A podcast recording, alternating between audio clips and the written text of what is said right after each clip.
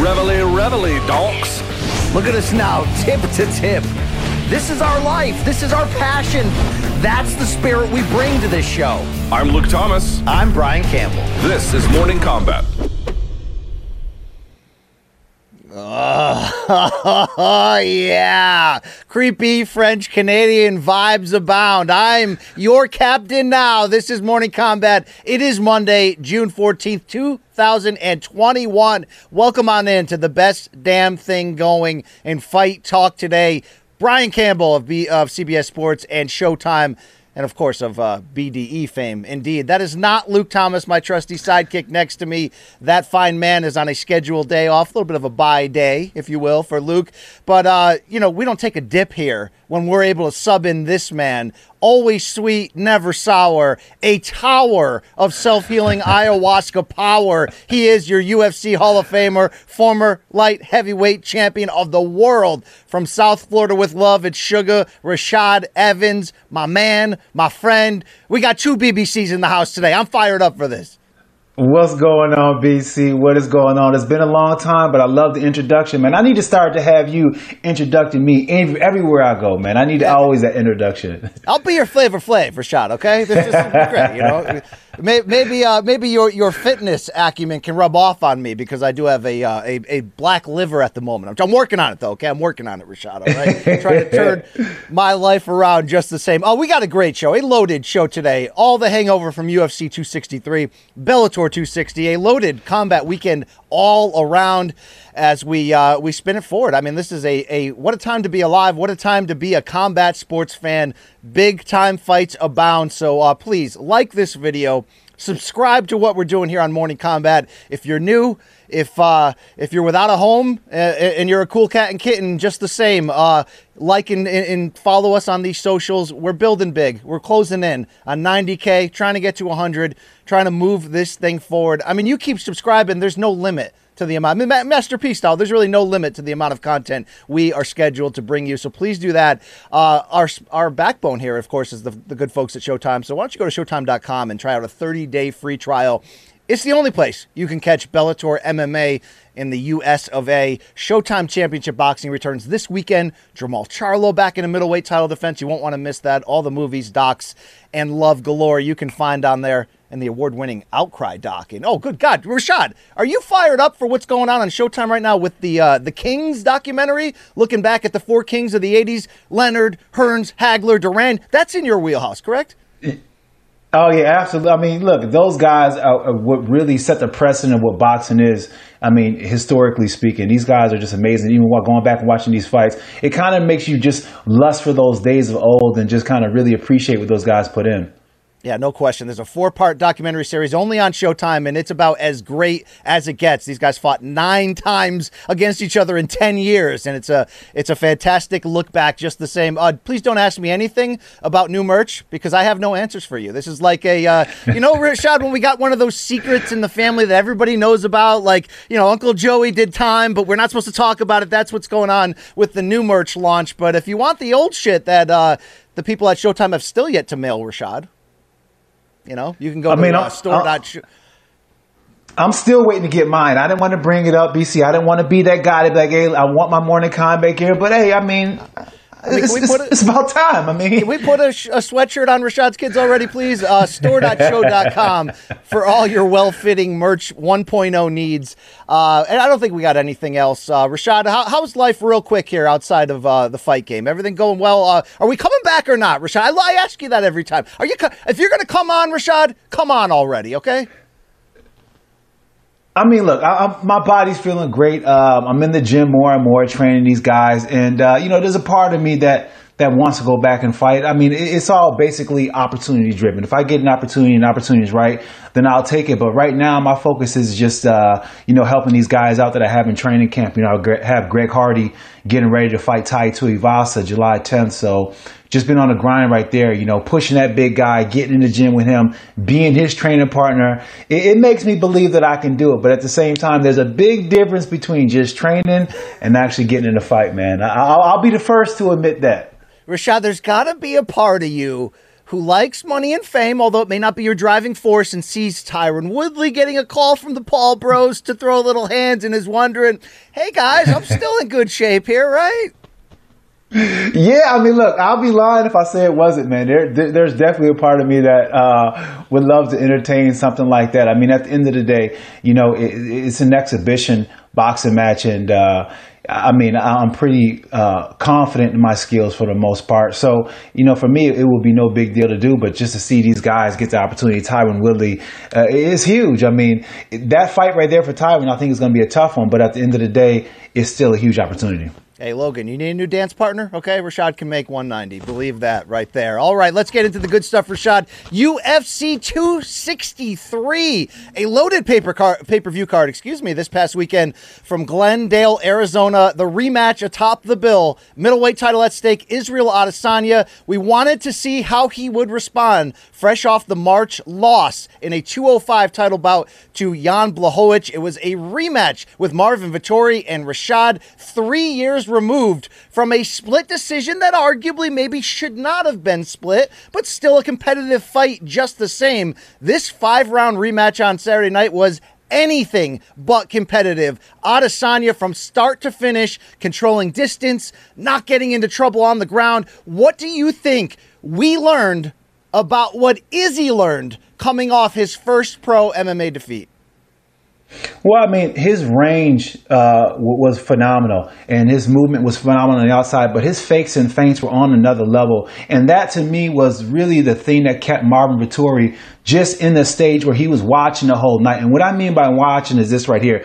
Every single time as a fighter, you have to fight an opponent. Your game, your team devise a game plan and you watch out for key things that your opponent do. And then you learn to stop those key things that your opponent does. And then you learn to see the setups for it and then you recognize it when you're sparring. Well, there's something that you can do. You can go overboard with that and you can end up just watching him set up all the time and then stopping and set up and then stopping and move, but then getting caught with something else. And that's that's appeared to be like what happened to Martin Vettori. He just got into the position where he was watching those moves that Israel does, and Israel was doing it, but then he was switching up and doing something else. And it always just kept Martin Vettori just not really ready to commit, not feeling as if it was time for his turn to get off with the punches. And it also led to him just kind of taking shots that really weren't set up the right way. And once he got Israel to the ground. I think this is where the improvements were the most with Israel Adesanya because once he got to the ground, he treated it like it was hot fire. He was moving right away, working from the minute he got his butt to the ground, making Martin Vettori have a hard time securing that position and locking down. And when Martin Vettori did lock down and secure the position,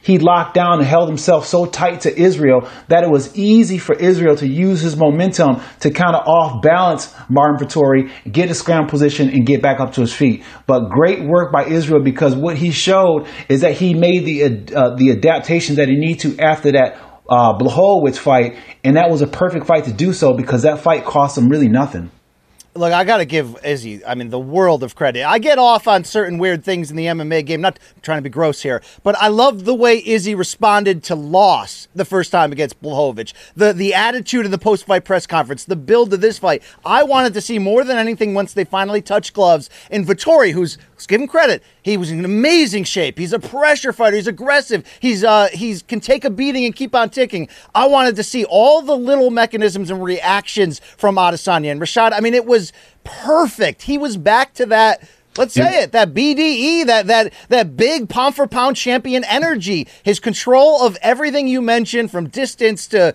to the the terms of the fight, was absolutely brilliant. I feel like he froze Vettori so many times, frustrated him, and like you said, when it did go to the ground, I couldn't tell, Rashad. And that's why I want to ask you this. I couldn't tell if it was Adesanya's defensive wrestling that frustrated Vettori, or if Vettori got into some good spots, including that that quick choke attempt he had in round three, but just maybe wasn't equipped to do damage in the spots he was. Do you give that more credit to Adesanya getting out of a potentially dangerous situation?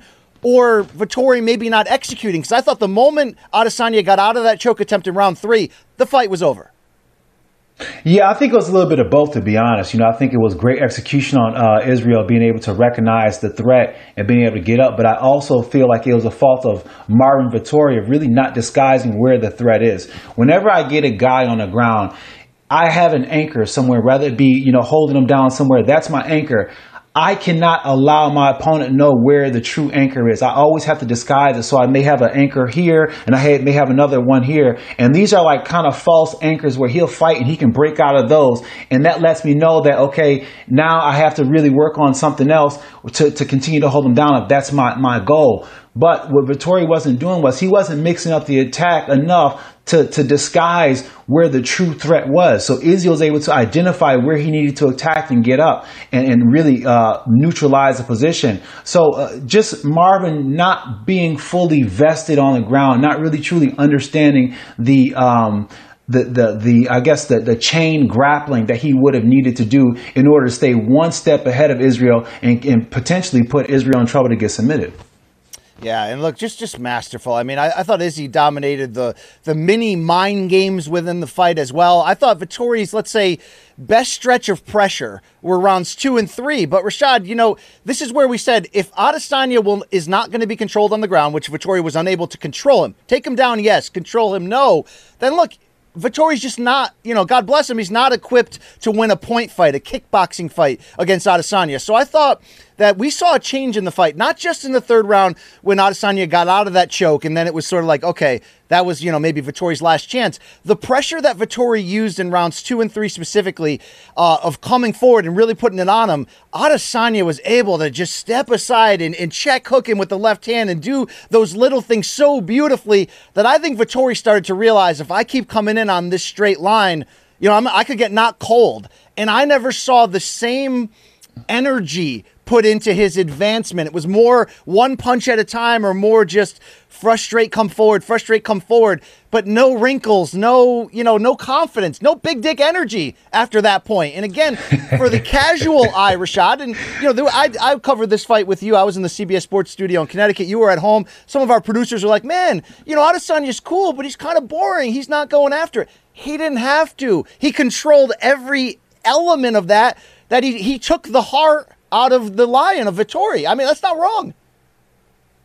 Yeah, you're absolutely right, and you said it correctly because I mean, what Vettori was doing wrong when it came to striking was what he would do is he would throw his punches, but he'll throw one, two. When you're fighting somebody like Israel who does such a good job of really extending his arms out and, and making you have to punch with his arms, but then at the same time, he's pulling his body back in a position where you're not able to hit him, even if you do land or throw two punches. What he needed to do was he needed a third punch or a fourth punch because that way he can climb the body and go one, two, maybe hit the arms, three, maybe hit the chest, and then the fourth one could be in a position where it can hit Israel in the face because Israel has already reached the end of his rope by pulling back. And we've seen the same thing with um, with, with, with uh, Anderson Silva when he fought Chris Weidman. He's always leaned back, and at some point there's nowhere else where you can go. That's when you're able to land that shot. But that sequence primarily only happens when you're able to chain together more than two punches at a time because two punches against a guy who has great feet and has the ability to move out of range is not going to cut it. You need three or four to be able to get in there. Rashad, I want to get to what's next and the whole idea of the Robert Whitaker rematch in a second. But real quick, do you think a Jan Blachowicz rematch, if it were to happen, and I don't think Izzy's done the idea of eventually moving back up and trying the champ champ thing at 205, do you think it would be different now? Do you think Izzy learned whatever he had to learn from that specifically, that, that, that it could change the result? Yeah, I think it. I think it can be different, but I don't think enough time has went by. I think one of the areas where Israel fell short was, you know, he just wasn't strong enough. And, and I think that's one of the things that he's going to have to do. He's going to have to improve his strength. And not seeing it physically speaking, watching this fight, if you compare the fight from this time compared to the first time he fought Vettori, physically speaking, he's a different animal. You can look at his legs. his legs are getting a lot more, a lot thicker. And then his, even his, his upper body is starting to get more size to it. So now you're seeing this 185 pounder starting to grow into a bigger, stronger, more dominant 185 pounder who's at the bigger side of the 185 division, whereas before he was kind of like in the middle to lower end when it came to size concern. But now that if he gets bigger, then he can compete against uh, uh, Jan because now he'll be able to physically impose himself, whereas before he wasn't.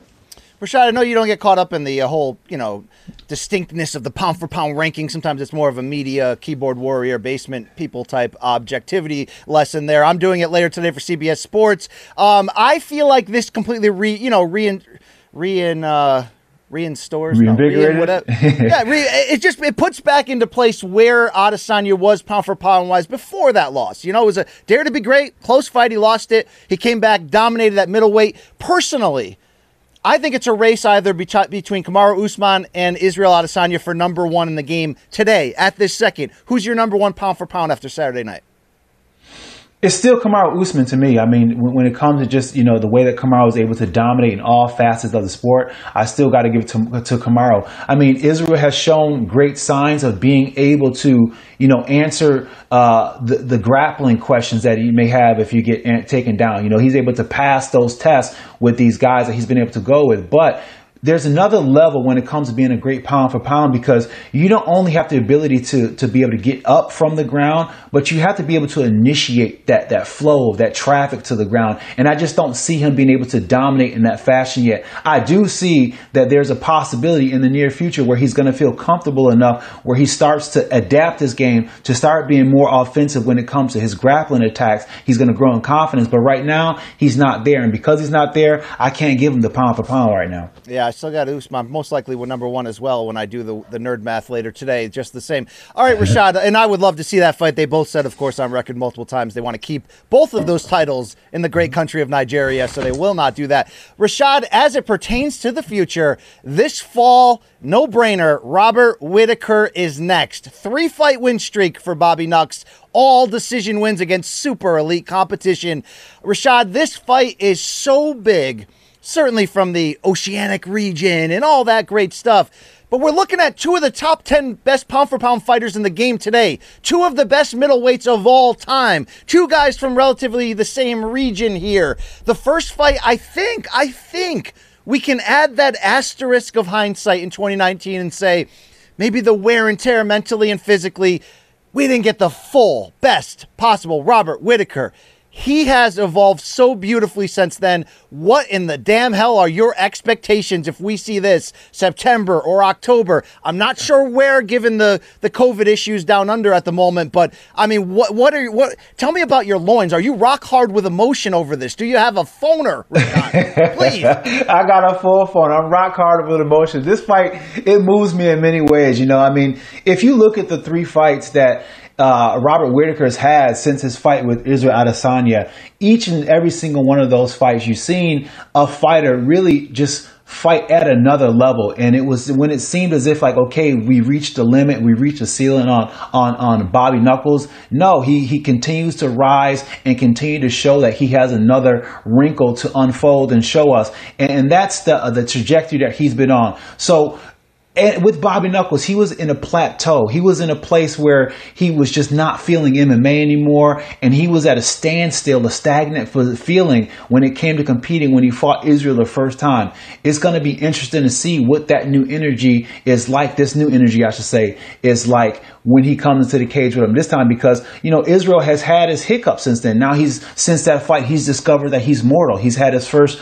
loss inside the octagon. And that does change you because when you're undefeated in a fight, you don't really understand. You don't really know what you don't know. So there's not that fear. There's not that anxiety that you have about having a performance that doesn't go your way because you have, you've had them all go your way. So now that that can kind of play in the back mentals of, of Israel, he knows that can even happen to him. I wonder how that's going to change this fight. I mean, he is going to go into this fight confident, but there's moments in the fight where you get hit, where something doesn't go your way. And then you think back, uh oh, is it happening like it had? Have happened before when I lost a fight. Those are the things that kind of plays in your mind once you have that in your eh, understanding that that can happen to you. Once you have that loss, now you know that you can lose. And sometimes it does play with you. So it's going to be interesting to see how this fight actually manifests. I mean, this is going to be. I mean, commercially, like I mentioned, it could be big. Obviously, in certain regions, it's massive, but critically, it is. I mean, it's as good. It's, you know, it's top three of best fights you can make in the, the whole damn entire sport.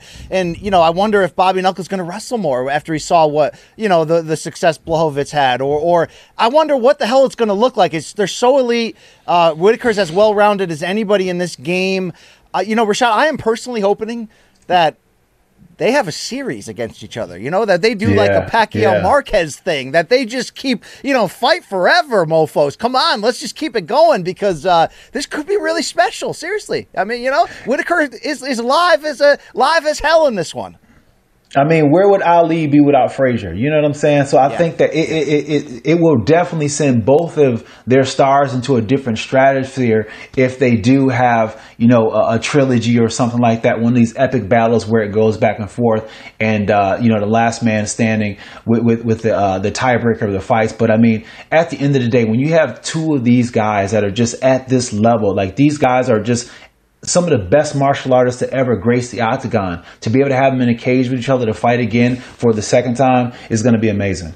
And love the, the tribute Adesanya did after the fight to his uh, fallen uh, stablemate uh, down under who Yeah. was murdered tragically. It was uh, you know a very emotional scene there as well. Uh, speaking of emotion, it might be perfect time to transition into everything Brandon Moreno did on Saturday night. It was your co-main event, a rematch of one of the better fights. Good God, of modern memory. You know, I think it was uh, probably the second best fight of 2020 last December. Flyweight championship. Deiveson Figueiredo and Brandon Moreno fought to a majority draw. We ran it back on Saturday, and it was not competitive at friggin' all. Rashad, I want to get in, into everything first Mexican American champion and all the great emotion we saw, but X's and O's wise, I just did not expect when we previewed this fight that Brandon Moreno could do anything better than he did the first time around, where he fought his balls off, you know, energy, chin, deep reservoir of, of stamina. I mean, just just everything. But I'm like, can he finish this guy?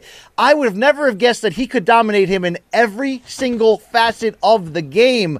Uh, did I miss something, or is this guy just getting leaps and bounds better every time he gets in there? No, I felt the same way. You know, the first time they competed, I, I thought I seen an athlete who wasn't at the level, but rise that rose to the level because sometimes you compete at the level of your competition. So I thought that's what was happening the first time.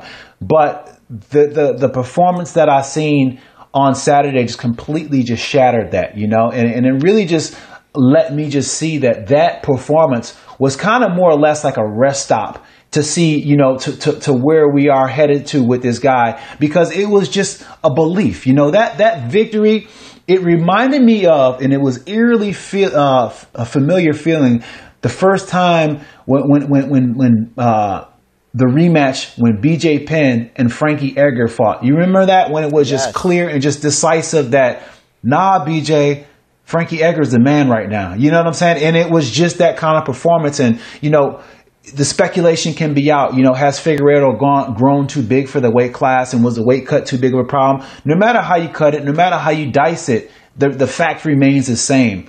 Moreno is a competitor who is spreading his talents and, and, and really growing in his division where he's separating himself from the rest of the pack. And that performance was really one to highlight that fact. I mean, it was powerful and it was technical and all that good stuff, but just in a layman's sense, it was just like confident as all hell. I mean, there was an energy exuding from him that nothing was going to stop him and that he was going to have an answer for everything. His jab that knocked down Figueiredo early was was a moment. It was like, oh. Oh, okay, okay, okay. His ability when he got taken down by Figueiredo, which turned out to be sort of a last gasp, Moreno's ability to transition out of that and then get on top himself and then have the multiple choke attempts before producing the tap. I mean, it was just like, am I seeing what I'm seeing here? This is a guy who has figured out his ceiling, figured out how to unlock everything within him. And obviously, when you tie it in, Rashad, to what is a, phenomenal story on so many levels, but how about just this level? He was cut three years ago. I mean, it wasn't like he lost three or four in a row. He just, you know, got on a skid, got cut, but he went back to the to the you know sub elite uh, areas of this world, retooled himself, got another phone call, got back in there, and damn, man, damn, like this, Uh, you, you just you. You love to see it. You love to freaking see it, bro. Like, yes. It, it, it, it, it gave it gave me chills, BC. It really did give me chills. It was it was really like those moments, you know, like because when you get caught from, when you get cut from the UFC and uh, you have to work your way back, a lot of fighters don't make their way back just because of the fact that the road back is so tough. And then you have your own mental aspect that you may throw in there, you know, the, the feelings of not feeling good enough and all those things that can kind of throw you away, throw you so far away from your goal of reaching back. You know, people that you may fight with in other organizations. Now you become somebody that they can, you know, uh, have a feather in their cap if they beat you, so they can go to the UFC. Hey, I beat this guy. He used to be in the UFC. You know, can I get a shot? You know, so now even the competition that you face outside of the UFC isn't even easy competition. So it's really a fight to get back into the UFC, and then it's another fight entirely to even once you get back to the UFC in order to put together a campaign that makes sense enough where you can get a title shot. And he did that. And it was like, I mean, it was a true Disney moment. You know what I'm saying? Where it was like, when you wish upon a star, your dreams just come true. That's what it was really like. I mean, the other elements of what made this so feel good was the fact that this division almost went away right around that time that Moreno was cut and, and brought back. We saw flyweights getting cut left and right in the aftermath of Mighty Mouse handing over the belt to Cejudo, who was a short term celebrity champion that, in some ways, you can say saved the division in hindsight. But, you know, now we've got great parity about on the top, and now UFC has the kind of face that, Rashad, let, let's be honest from a marketing sense, they have wanted not only a Mexican American star, a Mexican born star forever. Boxing has been sort of that thing that UFC modeled itself in the beginning when Zuffa bought the company after. How do we be like boxing in the best ways, but do the things that boxing's no longer doing? That was the imprint. But even with all the great advances UFC has had globally, and it's been incredible Mexico's boxing territory. I mean, it's the backbone of what's left of my favorite sport. It's passionate, loyal, all that stuff. To have a Mexican born champion and somebody who fights with huevos, with that Tijuana style and that spirit, a guy who they're already using on their Spanish language broadcast, that really put like the icing on top of this really good feel good story where it's like, yeah, Viva Mexico. This was a big moment. You know, we've had Cain Velasquez as a champ, but Mexican American American, but maybe didn't have that that personality that could be like the face on the poster. Do you feel like UFC can grab uh, Moreno and like put him in a soccer stadium in Mexico City one day if they wanted to? Absolutely. I mean, this is what the UFC has been dreaming about ever since they started even courting the idea of having Mexican fighters when Mexican fighters first started coming into the UFC, before they even made it to the UFC, they were in camps. They were in Jackson camps. You know, the UFC spread them out in different prominent camps to kind of get these guys on the level so they can make a splash in the UFC when they went to Mexico. And we had a few guys come from Mexico to try to try that out at Jackson, and I was there at the time.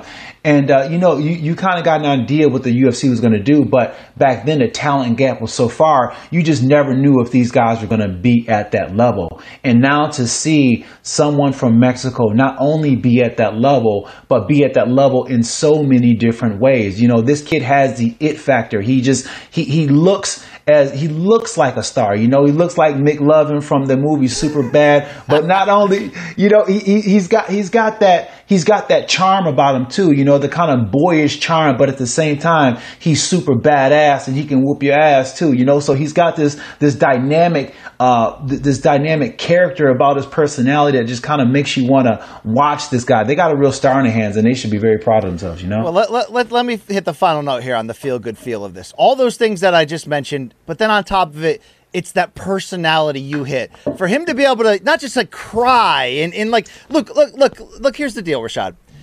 I get off on on the pro wrestling side of this sport a lot, right? I want the fighters to be saying "f you, man." I want to kill you. I want that created feeling, even if I know it's fake. I want that created feeling that I'm not tuning into a sporting event. I'm tuning into the professional equivalent of a schoolyard fight. Rashad, nobody loved a schoolyard fight more than this guy right here, even though he never took part in any. There's just that the energy of like, oh, you're the toughest kid in seventh grade. Oh, oh, that new guy from from you know across the tracks. We're gonna find this out. I love that recreation, but a lot of that recreation is posturing mm. bullshit in this game, and we know right. it, right? I may drink that artificial sweetener, but it's bullshit. What Moreno did with the tears, with the fact that he's speaking English in this interview afterwards and like dropping these swear words in like hilarious spots of just raw emotion, like fucking yes, fucking yes. Like it's just like it was the most pure joy in a in a in a game which has a lot of posture bullshit, admittedly, right? That, you know, Absolutely. your boy BC, your boy BC tweeted out, you know, this might be the best feel good moment I've ever seen. And in in respectfully, people and replied right back with different answers that of fights they preferred better. So Rashad, I took it upon myself to put together a list of the ones fights in in UFC history that I believe are the most feel good in history. And there's there's a few you know recent ones there. Uh, Manichi, if we can go to the full screen, I think Brandon Moreno's victory fits in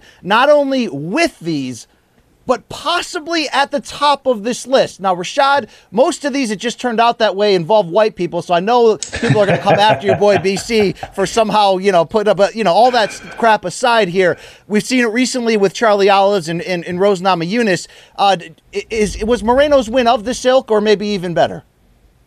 No, I think it's definitely of this elk. I mean, you know, this is why we watch the UFC. You know, I mean, we, we watch it because we want to see the fights, but at the end of the day, you want to walk away. You want to feel inspired, right? You want to feel as if, like, no matter what obstacle you're facing in your life, if you apply the same mental fortitude of just toughness of not giving in, you can too. You can too overcome whatever it is that you have in your life, you know. And that, and, that, and and when you watch Moreno win that fight, it was one of those feel good moments where you're just like, you know what?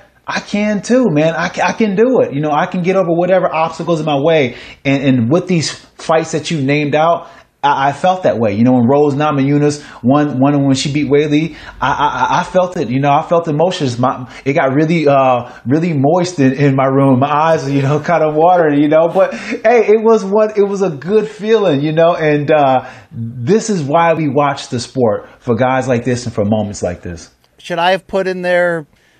Forrest Griffin over Rampage. Rashad Evans over Forrest Griffin. What am I missing on that list? Any jumping out? no, I mean, I, I, I, I, thought I thought it was a pretty good list. I thought it was a pretty good list. I mean, um, you know, on on the other side of it, you know, you could put that, uh, you know, even though it wasn't a moment for me, the Matt Serra and GSP, that yes. was one of those moments. That yes. was one of those moments. Yeah, no, no question about that. You know, even Holly Holm, Ronda Rousey, and, and yeah, has some was another feelings one of, those of moments. that with the upset feel there. Uh, Rashad, I, I did want to close on, on Deiveson Figueiredo, who you know showed in 2020 Fighter of the Year campaign 3 0 1, a finisher's attitude, the red streak in his hair, hair, a badass. He looked like he could be the face of this division, and I don't want to necessarily count him out, even though I'd love to see Brandon Moreno rematch uh, Askar Askarov in, in the next fight if, if that's the direction UFC wants to go. But you, you teased it earlier. It, it feels like the weight cuts have caught up to him. It feels like what he went through in December to keep the title in that majority draw when he was hospitalized the night before, when he basically came out in that fight and went for a finish for all 25 minutes and used every ounce of energy he had. When we saw him Friday of fight week, uh, just barely get to the scales with like two minutes to go in that two hour window and strip down. I, I got a little worried. Did you see a flat performer on Saturday night?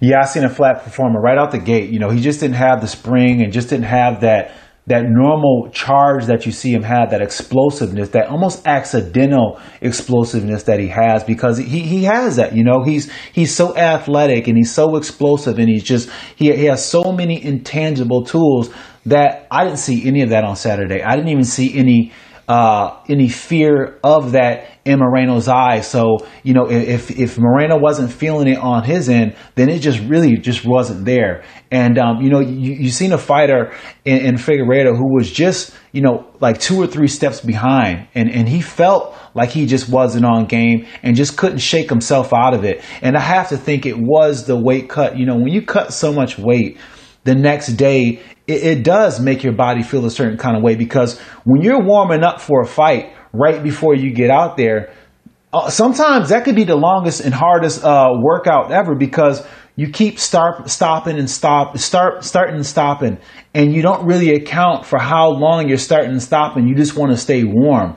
And at the end of the day when it comes time for you to fight if you allow your nervous energy to take over then you could have warmed up too long and pretty much expended some of your actual fight gas tank so when you're when you're cutting so much weight, you have to be very cautious of that very thing. And and there's so many different factors that could have contributed to the fact when he came out there he was flat, and it could have just been maybe just that. You know, he may have yeah. overwarmed up for what he was coming into the fight with when it from an energy level. I mean, his body at 125 is a wonderland. I don't see how he could like retool nutrition or do anything different. So, him as a bantamweight, a crowded division full of killers. Uh, you know, if that's the only route, I-, I wonder if he could be the same danger level finisher against bigger guys there because it seems okay, it's just 10 pounds, but when the smaller you get, the more those 10 pounds mean. I mean, it's not impossible. Maybe he goes there and has just an abundant level of energy, but I think we saw definitely a flat version of him, but also a more patient version. I actually liked the first two, three minutes of that fight before that jab knockdown. I saw Figueiredo who, instead of trying to be that aggressive, all balls out finisher, was being a little bit more calculated and looking to counter.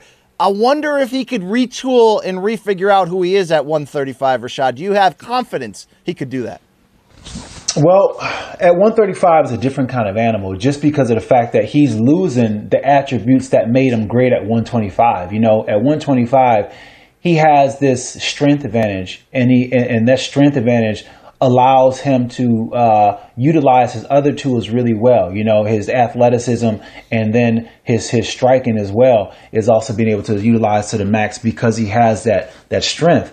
Um, at, at 135, you know, he'll be pretty strong, but he's not going to be fight dominatingly strong. And then, you know, he's going to lose some of his speed and, and uh, well, he'll still have his speed, but then he'll lose, you know, with that, with the power and things like that. So I don't think, I don't think the 135 would be a good choice for him. I think he really needs to get a better weight cut because I think at 125, he's a world champion at 125. I think yeah. 125 cutting himself the right, cutting down the right way, he's way more competitive than he'll ever be at 135. And I want to give him full credit for what he did last year to turn around his career from sort of you know that that guy to that guy. I mean, he became a a a thing. So let's give him a chance to retool and make a decision here as we move forward. Rashad, topic number three, also from UFC 263. Uh, I, I was surprised, motherfuckers. Uh, Nate Diaz nearly after around it hit a 10 run home run in the last inning here. What a wild five round welterweight bout against title contender Leon Edwards, who dominated really 23 and a half of the 25 minute fight until Nate badly bloodied from a cut above his left eye, from a cut on the side of his head, rallied furiously to put together combinations, and you felt if that fight had gone another 10 seconds, let alone another minute or another round, uh, this was Nate Diaz's fight. Rashad, a lot to deal with because of the contrasting, uh, you know, sort of dramatic turn that the way this went. But I want to lead off like this. How much do you think Nate providing a very on brand Nate Diaz moment by rallying back after such a, uh, a wow, did we lose Rashad there? Did the screen go? All right, I'm going to stay with it here. Uh, I, will put it forth myself right here. I want to celebrate this Nate Diaz moment like everybody else because we've never seen a more on brand Nate Diaz moment. He's bloodied. He's opening up round five in, in almost a hapless performance, and he's, you know, calling on uh, Leon Edwards. Was that enough to cover up for the fact, to repair, to erase the fact that for 23 and a half minutes, Nate Diaz not only got dominated in every aspect by Leon Edwards, we almost saw Nate have to resort to like performance art and turning his back to try to trick Leon, which never happened, or try to lure him into a brawl, which really never happened. I don't necessarily feel like Nate being Nate for the final 60 seconds took away the taste in my mouth that at 36, a guy I love, a guy that got a hero's freaking welcome from Glendale, Arizona, you know, is anything more than an aging dude. I mean, that might be a little bit harsh. Manish, do we have Rashad back to throw this to him? Yeah, I'm back. I'm back. I'm back. All right. Rashad, was the Nate theatrics enough in your eyes to be excited about Nate's future? Because I'm still caught up on the idea that him searching out a fight with Leon feels like a bad idea in hindsight, and him wanting 25 minutes seems like a bad idea, the last 60 seconds notwithstanding. Um, you know, I, I, think I think he's still there. I think he still has it, and I and I say that because you know, go just forget about you know what what he was able to do in the last minute, even though that was the most fundamental part of the fight. But for me, what makes me think that he can do it was was the punishment that he take that he took throughout the fight. When you don't have it anymore, you physically just can't take the punishment. You can't take the blow. You can't take the kicks. You just can't take it. And you're not going to be able to sustain, you know, a four round beating and then rally at the end of the fight. But because he was able to rally, because he was able to handle that damage, he was able to catch a Leon Edwards who was losing steam in that fight and who was able to, you know, really make an effort to, to really uh, show that he's still a game fighter. What I see and what I think he needs to do is he just needs to be more competitive. And, and I think there's a window that he has in order to be able to maximize where he is right now versus start to, to have that decline that we see happen when guys get to the upper 30 age range, you know? Um, he, he has maybe a couple years before we start to see that deterioration, but he's got to fight. He's got to fight more. And I think if he fights more, he's going to be in the thick of things because just coming off the couch, and I say hate to say coming off the couch because it's not like he wasn't doing anything, but he hasn't been competing for years. Being able to compete for competing is a is a rhythm. And when you're competing, you're, you're learning the nuances of the game because they change quite often, as Conor McGregor found out. So if he's competing a lot more, I think this Nick Diaz or Nate, Nate Diaz is is within the top five definitely within the top five. Wow, top five. At, okay, see, I didn't get that same feel. Now, in full, you know, respect to the layoffs that you mentioned. I mean, it's been five. It's been almost five years since the second Conor fight, and we've seen Nate active in that five-year window for about like six months, right? It was like the Pettis comeback, the Masvidal fight, and that's it. So, uh, you know, at 36 and, and, and the wars add up, uh, yeah, I did feel like he didn't start off this fight crisp. I don't want to overlook because you made a great point about if he was washed you know, would he be able to stand in there and take that beating for 23 and a half minutes? Would he want to? Would it all be there? You're right. He took that into his idea of of street culture and the whole idea that he talked about afterwards of like, okay, cool to Leon, he won the fight, but if this was a street fight, I'd be the winner because I was about to put him away. I mean, like, like, like that's a Nate, that's a Diaz brotherism. you know what I mean? Like, yeah, that's cool, bro, but we're not on the street corner, right? I just don't feel like I can take that away and be like, all right, cool, losses don't matter at this point anyway. And for somebody like Nate Diaz, who is a celebrity fighter at this point, it's not that they really do matter. They don't necessarily. This was a risk reward opportunity. He was hoping to parachute into and maybe steal a title opportunity against Usman. It didn't happen. It almost happened, though. But Rashad, it's hard for me to overlook that he got pieced up in every single category. Timing distance wrestling. I mean yes the the stubbornness and the toughness was still there but did he even have a game plan in your mind? And from my critical point of view if i say okay you put him on him in that final minute could you not have put it on him earlier? Or did he need to wait for that one mistake from leon? I just i don't get it rashad. I don't get it yeah, well, well, the problem was the fact that he got dominated in areas where he would typically, uh, you know, that, that he would he would really uh, be would be winning in, and when he got dominated in the ground area, that was something that uh, really took the wind out of his sails and really allowed um, Leon to just get so ahead on the, the cards because there was no safe place for Nate to go in order to try to wear Leon out. Every single place Leon went, Leon was just dominating in every position. So um, he did have to wait because he wasn't going to smell an opportunity uh, any other way. You know, um, he, he was able to to really, you know, when he came with the pressure with his hands, he was able to throw those slapping combinations. And when he was throwing those combinations, it really gave Leon something to deal with because Leon wasn't able to just walk through him. He really had to try to use his defense to get out of him.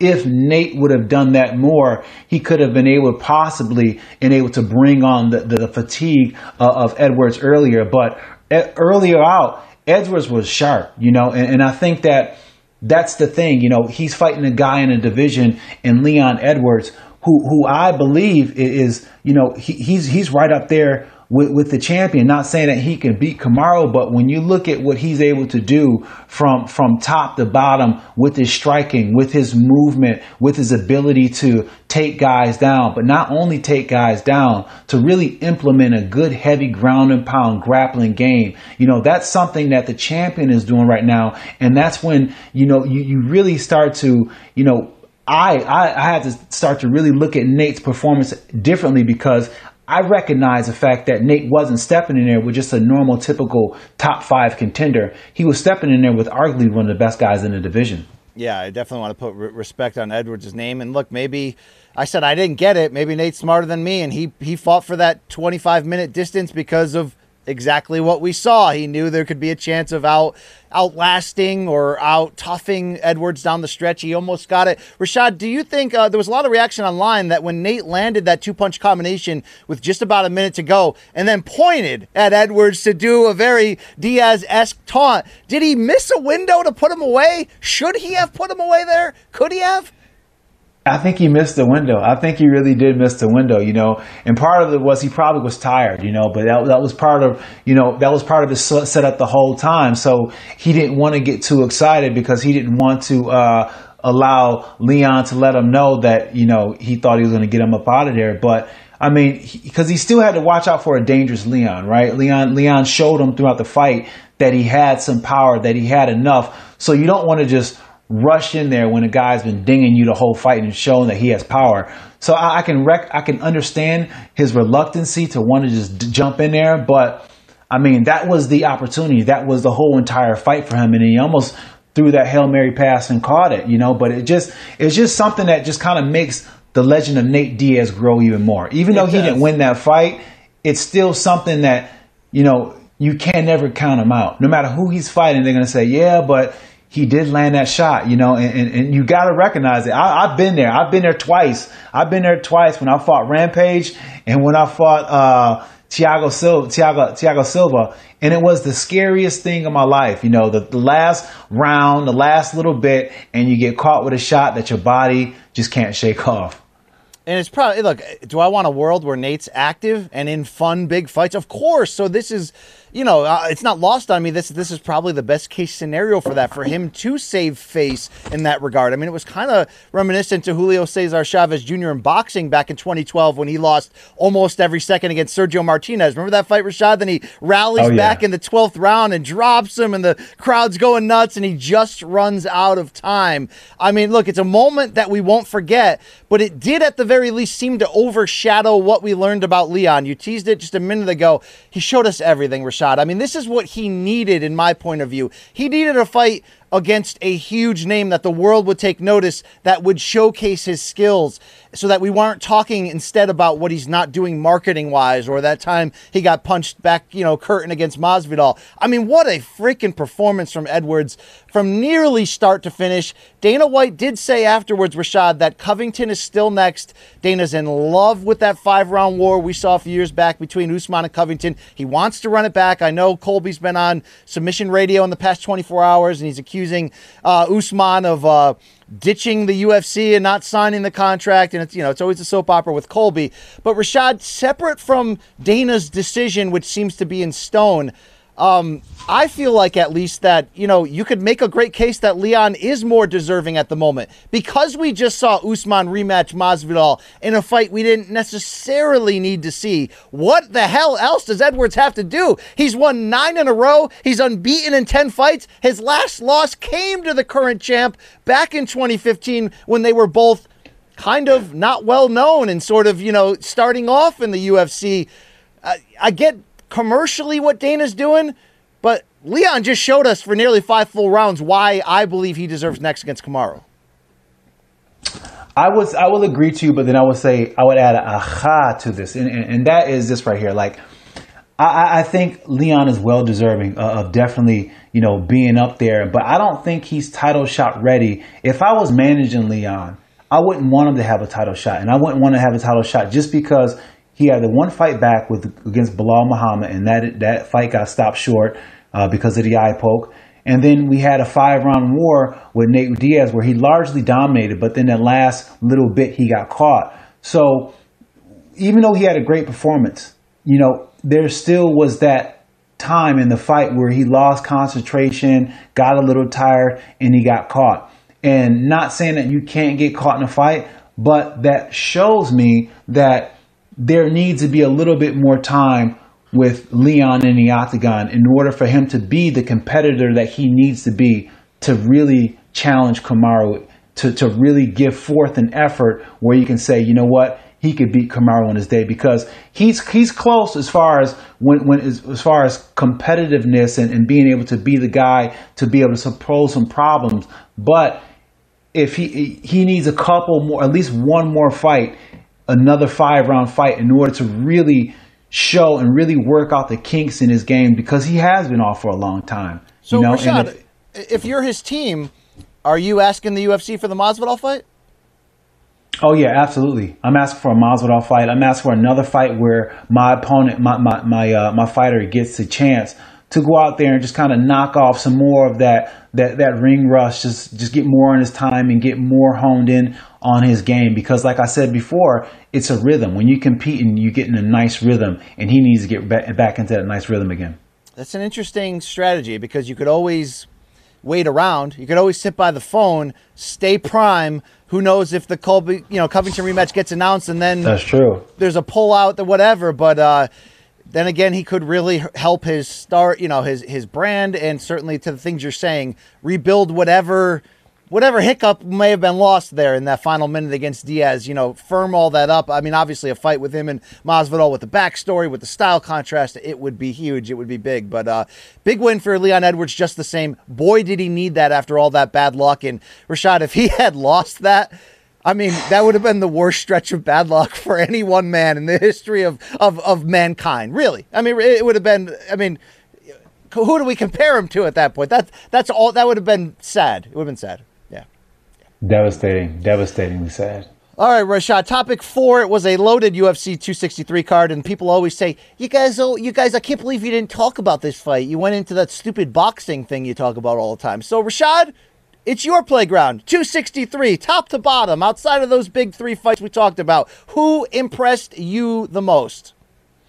I got to go with Riddell, man. I, I, think Brad Riddell. You know that fight to me, um, it was one where you know, I became a bigger Riddell fan, to be honest. Uh, you know, I've always known he's a tough guy from City Kickboxing and he's a hard worker and he always brings it. But that fight to me, um, it, showed to me that he's he's more than just a tough fighter. He, he's more he's a competitor. You know, he, he he's definitely one of these guys who can you know potentially compete for the belt one day. And just you know the the way he fought that fight, coming out losing early early out, but then finding a way to rally from behind and then really start to pull away. What was impressive to me, and then to do it with the heavy heart. You know, he's one of Izzy's teammate and he's digesting that loss of a, a teammate too as well. So you, you, felt that energy out there, and uh, to to see him go out there and have a gutted performance like that in the heart of what he was dealing with, to me, just kind of you know kind of just made me want to clap my hands and on Rashad, that. he had to earn it because Drew Dober, who always brings it. I mean,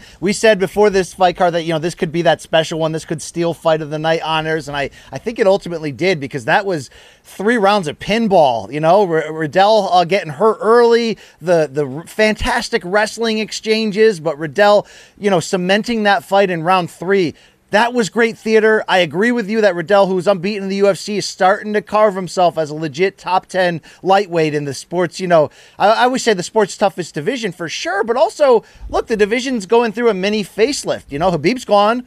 Tony Ferguson and McGregor mm-hmm. are two big names that are coming off, you know, not only defeats, but looking like they're going maybe in the other direction. You still got some other big names, but they're coming off defeats as well because really everyone fought for Khabib, so they're all coming off defeats. But uh, uh, you know, this is a, a, new name here in this division, Riddell, who seems like he can play at this level. Again, I don't know what they're feeding him down there at CKB. It always makes Luke Thomas really excited, but uh, you know, I wonder what they could do for my fatty liver disease. You know, if I go down there for a three month camp, right, Rashad?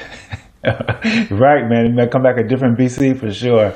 uh, Lauren Murphy also uh, impressed me. That was a so. Oh, the, the pronunciation police have hit me up in the DMs and say, uh, BC, stop calling it JoJo Calderwood. It's it's it's Calderwood apparently, or Cal- Calderwood. Um, either way, Lauren Murphy did what she had to do, and basically a number one contenders bout. Uh, a, a, fun three round affair, three round affair. Excuse me. Had a lot of wrestling exchanges, some good back and forth on the feet. Both were cut and hurt. Uh, Lauren Murphy gets the nod. Rashad, I feel like she should be next, but I do feel like we're in the same spot with Valentina Shevchenko on top. She just dominated Jessica Andrade, and she's dominated everybody else about 10 times worse so far.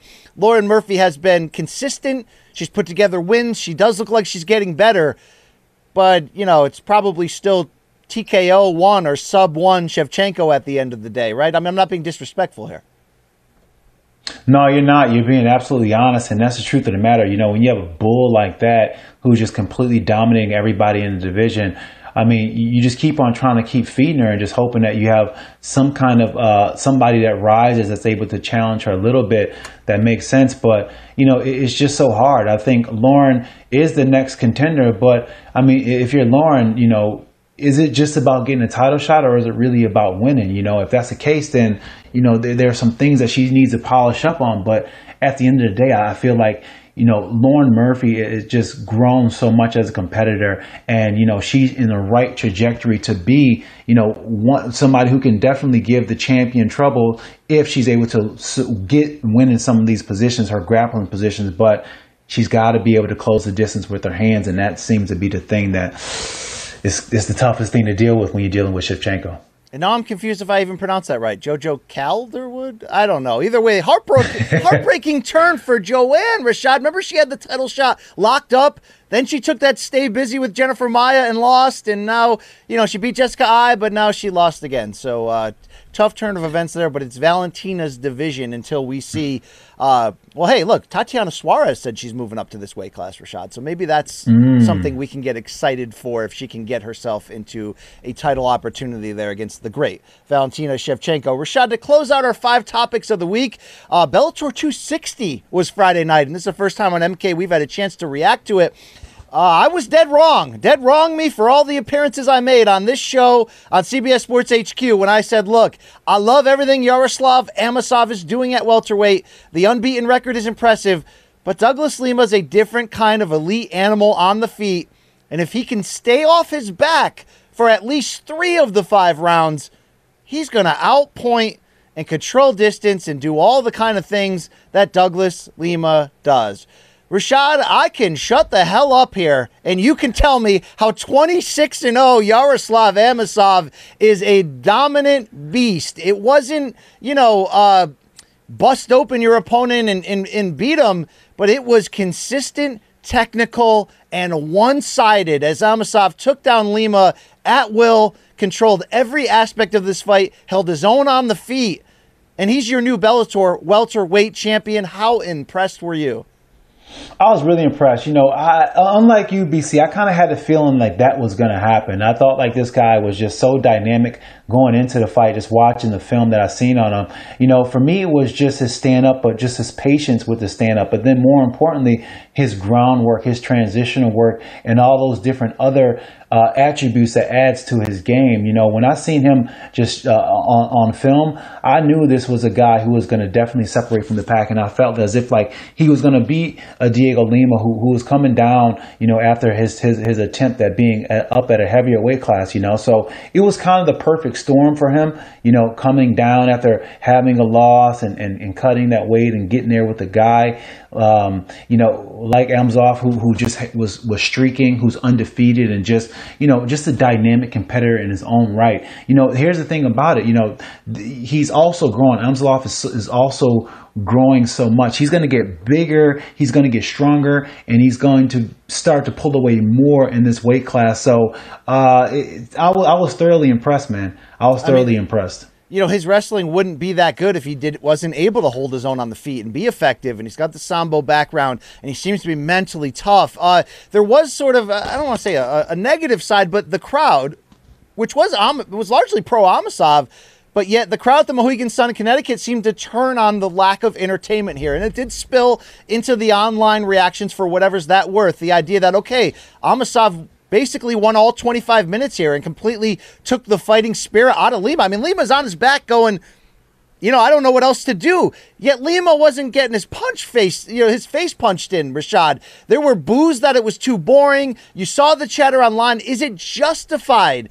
I mean, to say, hey, nice win, but that was boring, or, you know, styles make fights, and that's this guy's style at the end of the day.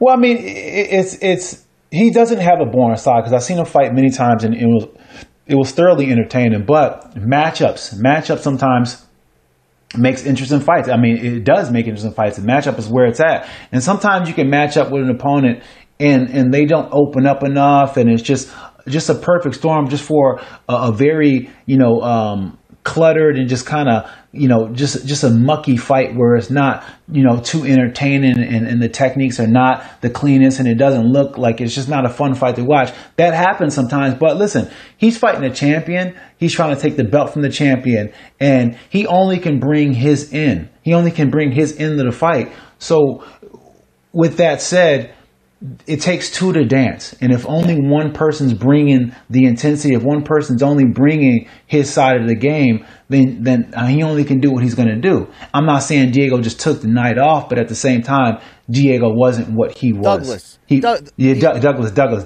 Douglas, Douglas was not what he was. You know, No, so and and Lima wasn't there to be dominated. I mean, you're not going to dominate Doug Lima. Nobody really does. But you saw the frustration in Lima's face. Rashad now two defeats in a row, but granted, one for the middleweight title, one for the welterweight title.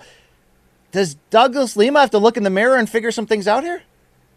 I think so. I think uh, you know, you know, he he's already kind of addressed that when we were talking, um, you know, the pre-fight before that on Thursday. He talked about him having to mentally recalibrate himself and really have to find that goal. You know, that that why am I doing this? You know, and it seems as if like he still needs to kind of assess that. And then you take, you know, the fact that he's cutting down after being up. You know, those are all the factors that kind of contribute to it as well. You know, he's had he had some great opportunities. He fought for so long. He's fought the who's who of the sport. And when you fight the who's who of the sport and you've had so many ups and downs in your career, sometimes you do need to pull back. You need to kind of just like take a step away, take a take a breath of air, and just kind of reevaluate why you're doing this and where you're really at. Sometimes, if you do not do that, then the blowback from that can be very catastrophic because you're not going to be able to understand and assess why you keep on failing.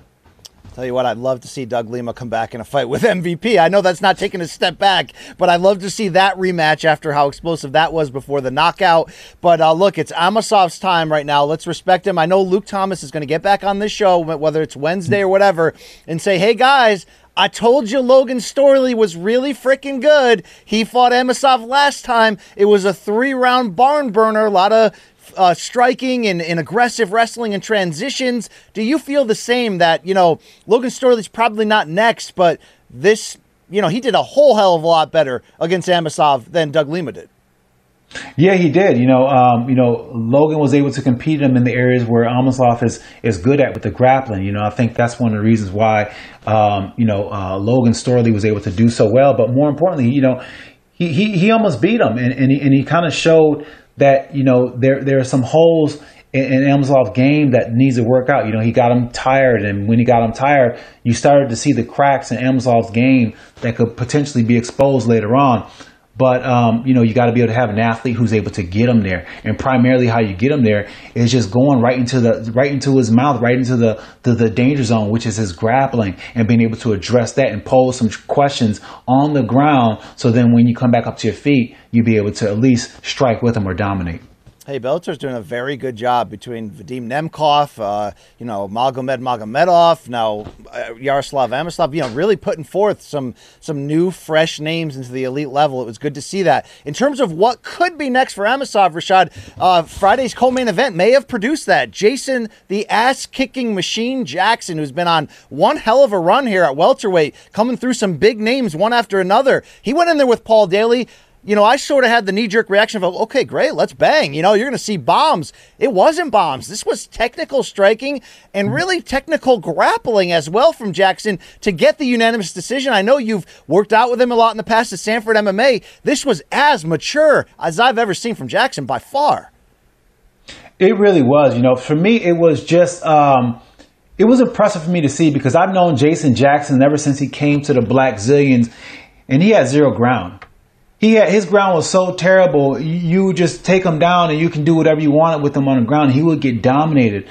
And to see him go from that to now being the person that's taking people down, initiating the grappling exchanges, not only initiating them, taking control, dominating them in proper position, holding position, transition, and stand ahead of the game against against very seasoned ground guys. It's it's impressive because he wasn't he he didn't he didn't have that wrinkle before, and now that he's able to utilize that wrinkle, he's able to fight smarter. He's able to fight at a different uh, pace and different understanding than he used to.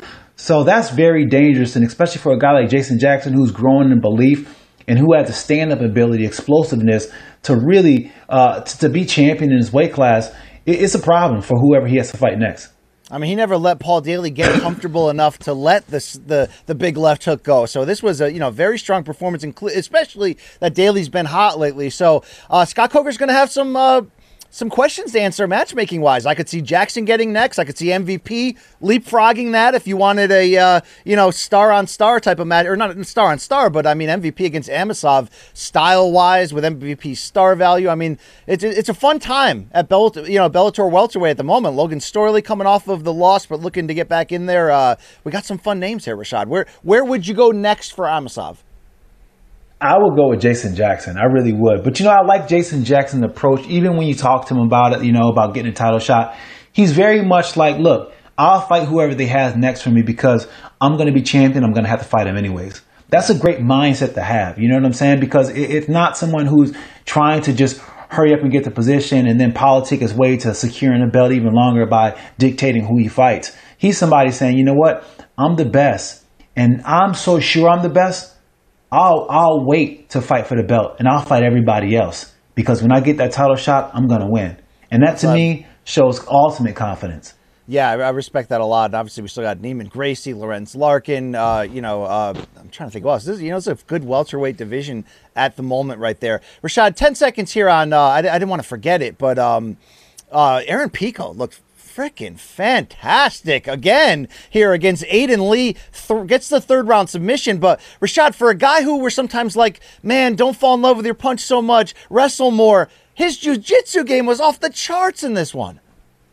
Absolutely off the charts. I mean, his his his transitional game, his his overall game has grown so much. You know, I've been watching this kid, and, and it primarily started with his stand up. You know, and, and, and you know when you have the confidence in your stand up, like he's grown, he has now working with Brandon Gibson and, and, those guys over at Jackson Winks. You know, he's completely transformed because now he's so confident with his stand up and he knows that, that his stand up is, is on par. It allows him to just flow so well in every other area where he was good at before. And that's what we're seeing. Now we're just seeing an overconfidence and, and, and just, you know, in, in, Pico's game. And I think that this is just the beginning of where we see this guy start rising. I think he's going to keep getting better and better. I think he's going to be world champion one day. I mean, when he is not looking, when he's not relying on, on, on trying to set up that punch, and is a threat to do multiple things on the ground, then the openings are going to be there for that knockout power. I mean, he's obviously an incredible boxer. He's completely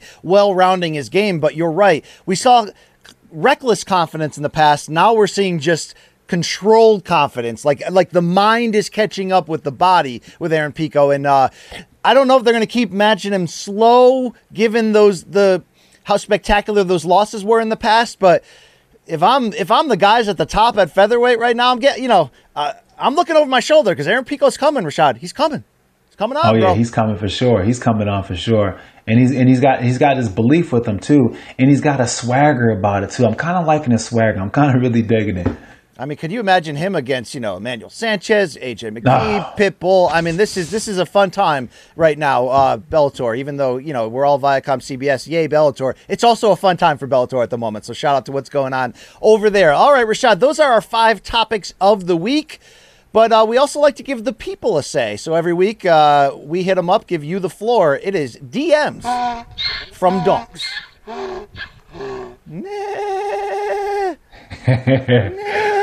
a lot. Just a reminder: every Sunday night on Instagram, we put out the DMs for Donks Hit. You respond on Instagram at Morning Combat to that. That's how you get your questions on here. Don't DM us those questions.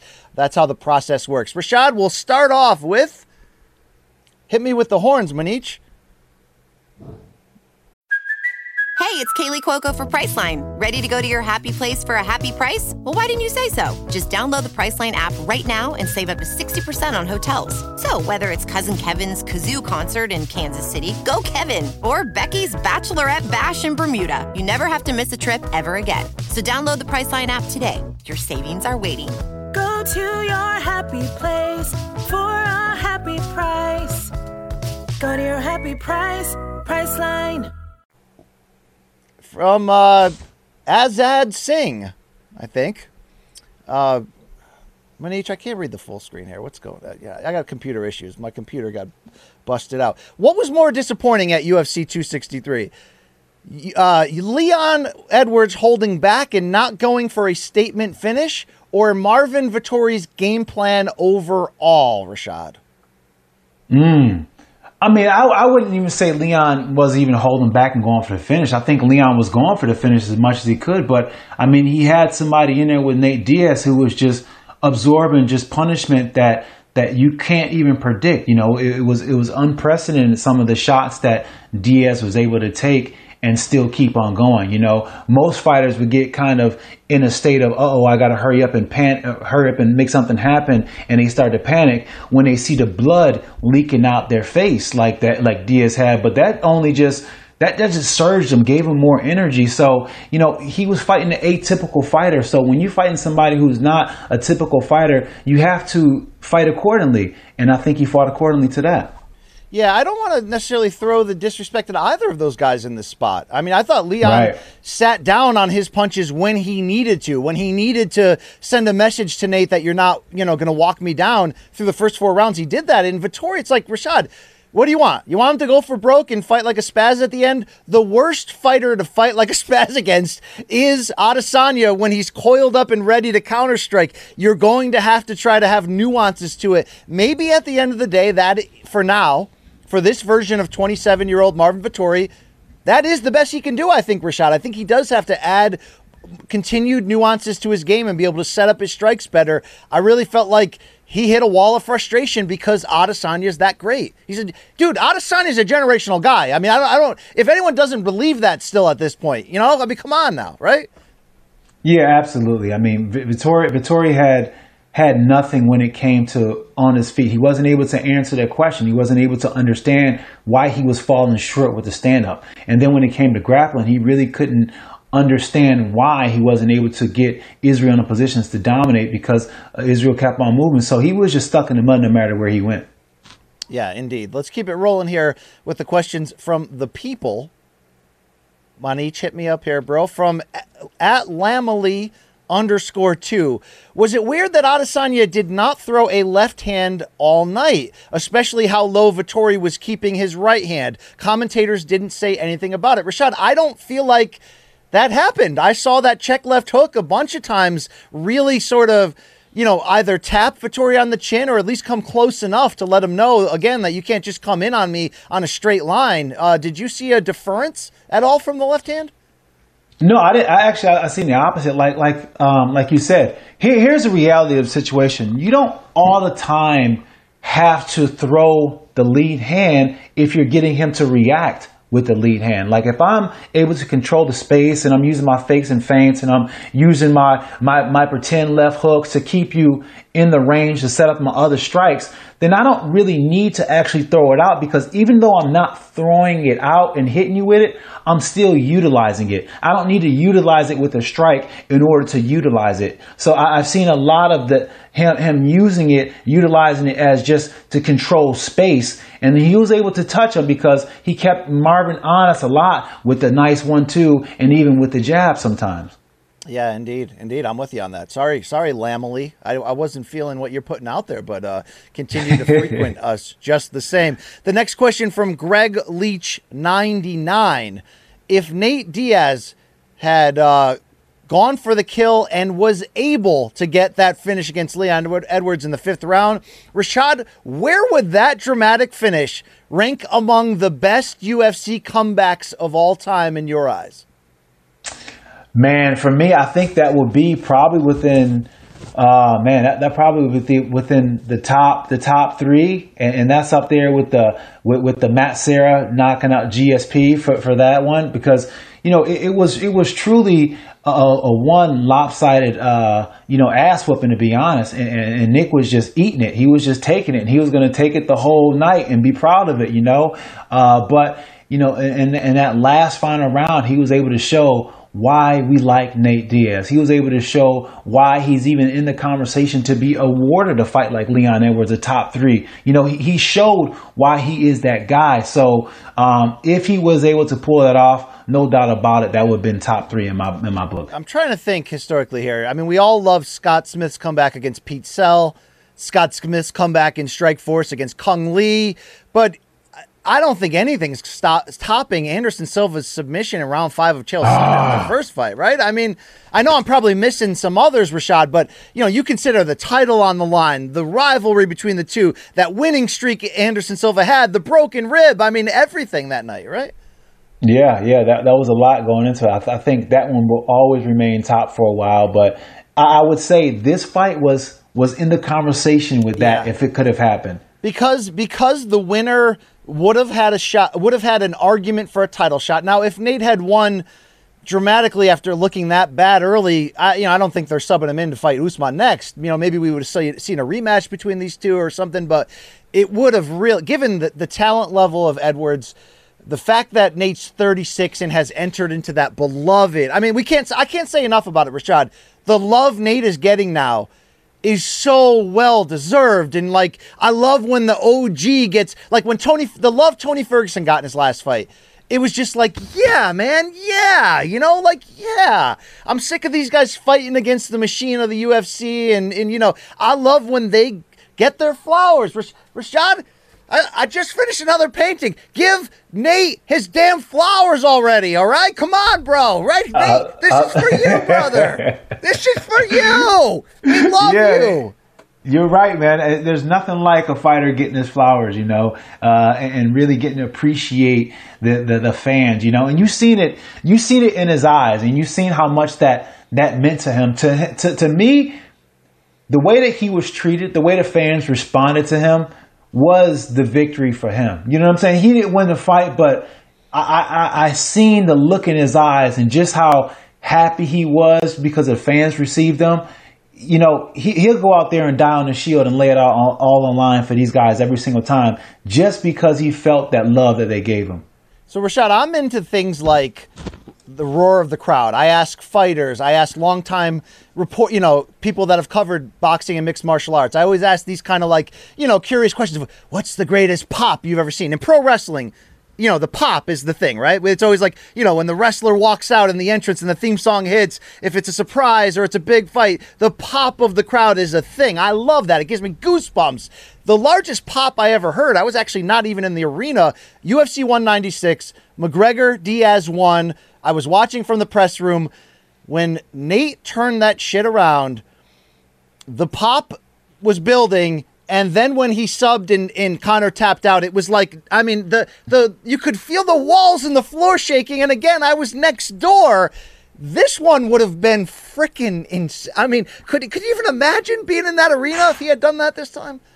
Man, I, I couldn't even imagine. Just even in my house was just what, what was deafening. So I couldn't even imagine what it was like actually being there because it was just truly one of the most exciting moments of the fight. The whole entire keep- card.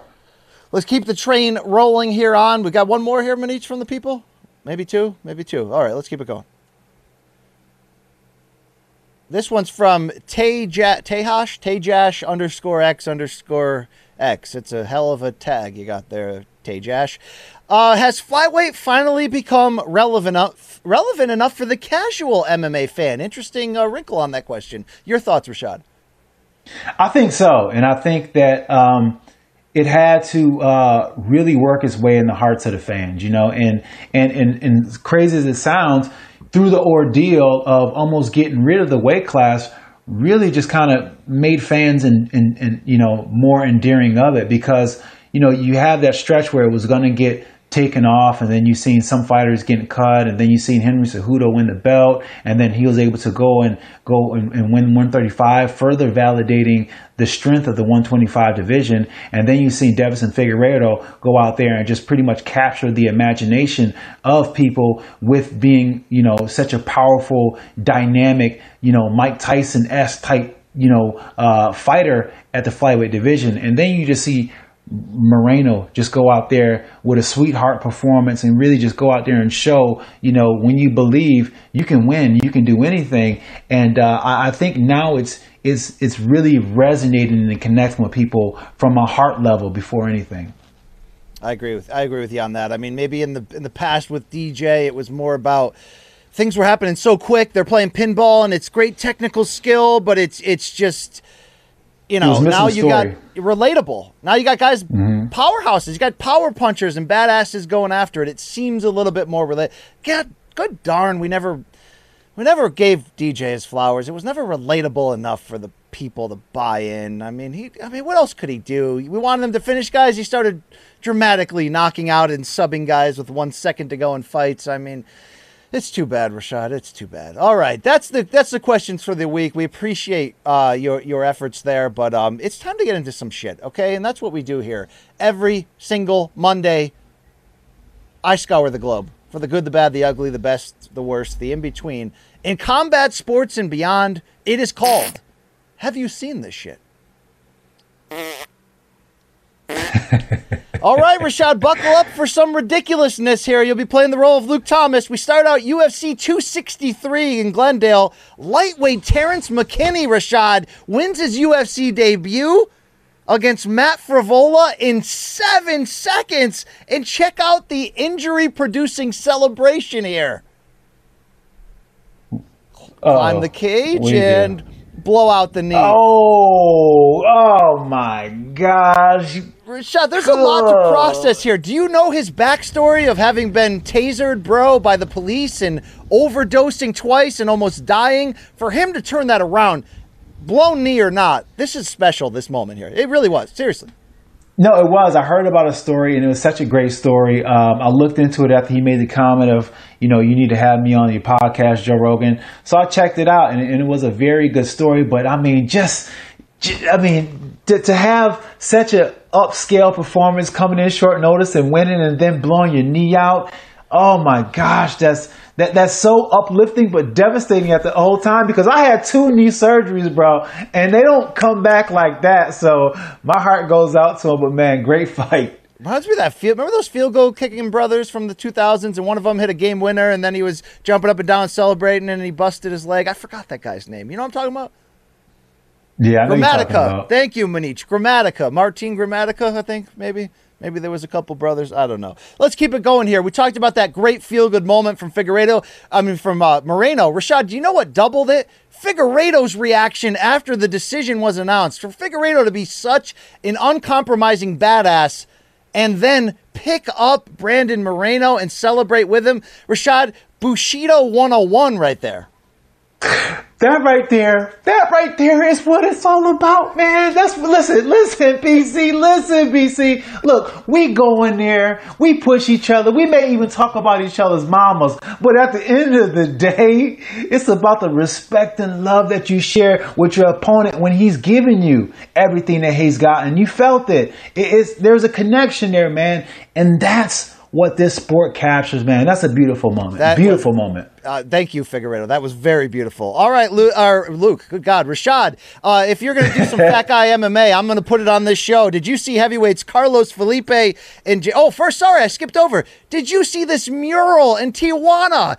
I, what, what do they have this pre-painted for Brandon Moreno? Oh Love my it. gosh! Oh my gosh! See that? See that's that's some fandom right there. Like right Yes. away. I mean, come on. That, I mean, when when they do that on Sat on Sunday, I mean that's just absolutely phenomenal panning, and that just goes to show the love they have for him. But it also goes and show the the, the impact that this star can make in this country. That's huge. They even got the monster can in there. Shout out to Hans Molenkamp or whatever the hell the guy's name is. Uh, I mentioned Fat Guy MMA heavyweights Carlos Felipe and Jake Collier put it on each other. Rashad, you get into this sloppy shit or what?